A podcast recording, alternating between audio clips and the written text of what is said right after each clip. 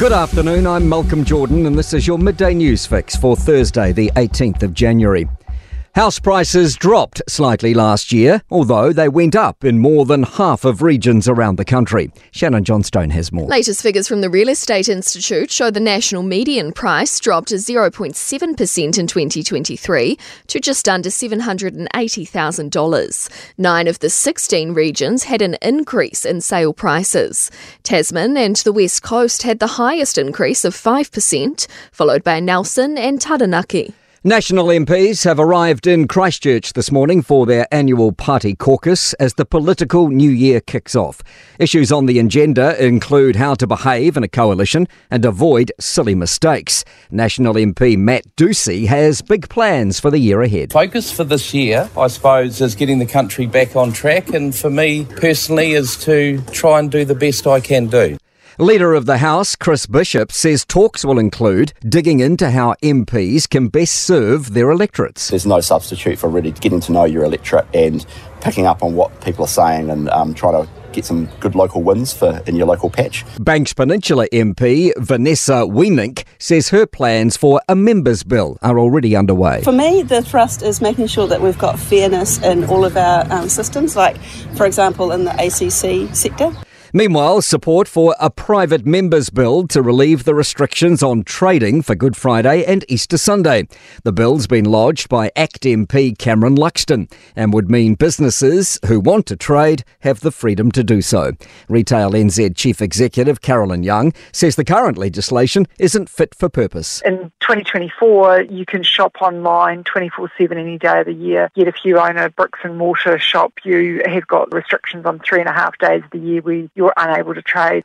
A view US and UK airstrikes on Houthi rebels in Yemen aren't the right way to approach the issue. The US has launched a new round of strikes after the Iran backed group attacked a Greek owned ship in the Red Sea. It follows numerous other attacks by the group. Otago University International Relations professor Robert Patman says the strikes aren't having their intended effect. If the Americans hoped that a show of force last Friday would deter the Houthis, uh, there's no indication that that's occurring. After effects of COVID 19 pandemic school decisions are being blamed for dropping NCEA results, with provisional results indicating pass rates dropped for a third consecutive year. King Charles has announced he's about to have treatment for an enlarged prostate. Coincidentally, the Princess of Wales has also just had abdominal surgery.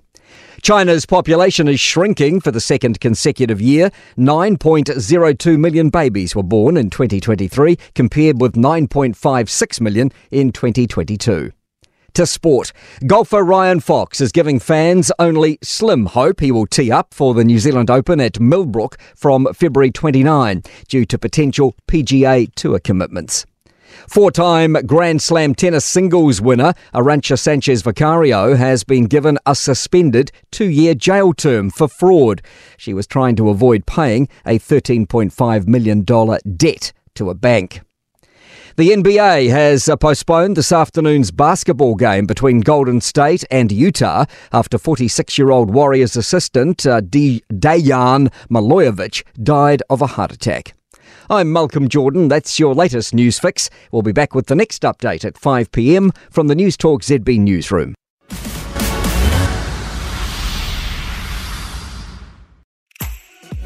If you enjoyed this podcast, you will love our New Zealand Herald podcast, The Little Things, hosted by me, Francesca Rudkin, and my good friend Louise Ferry. We focus on all the little things that you can do to make a positive impact on your life and to cut through the confusion from the health and wellness industry. Join us every Saturday to hear from the experts for all the tips and advice you need. Just search The Little Things on iHeartRadio or wherever you get your podcasts.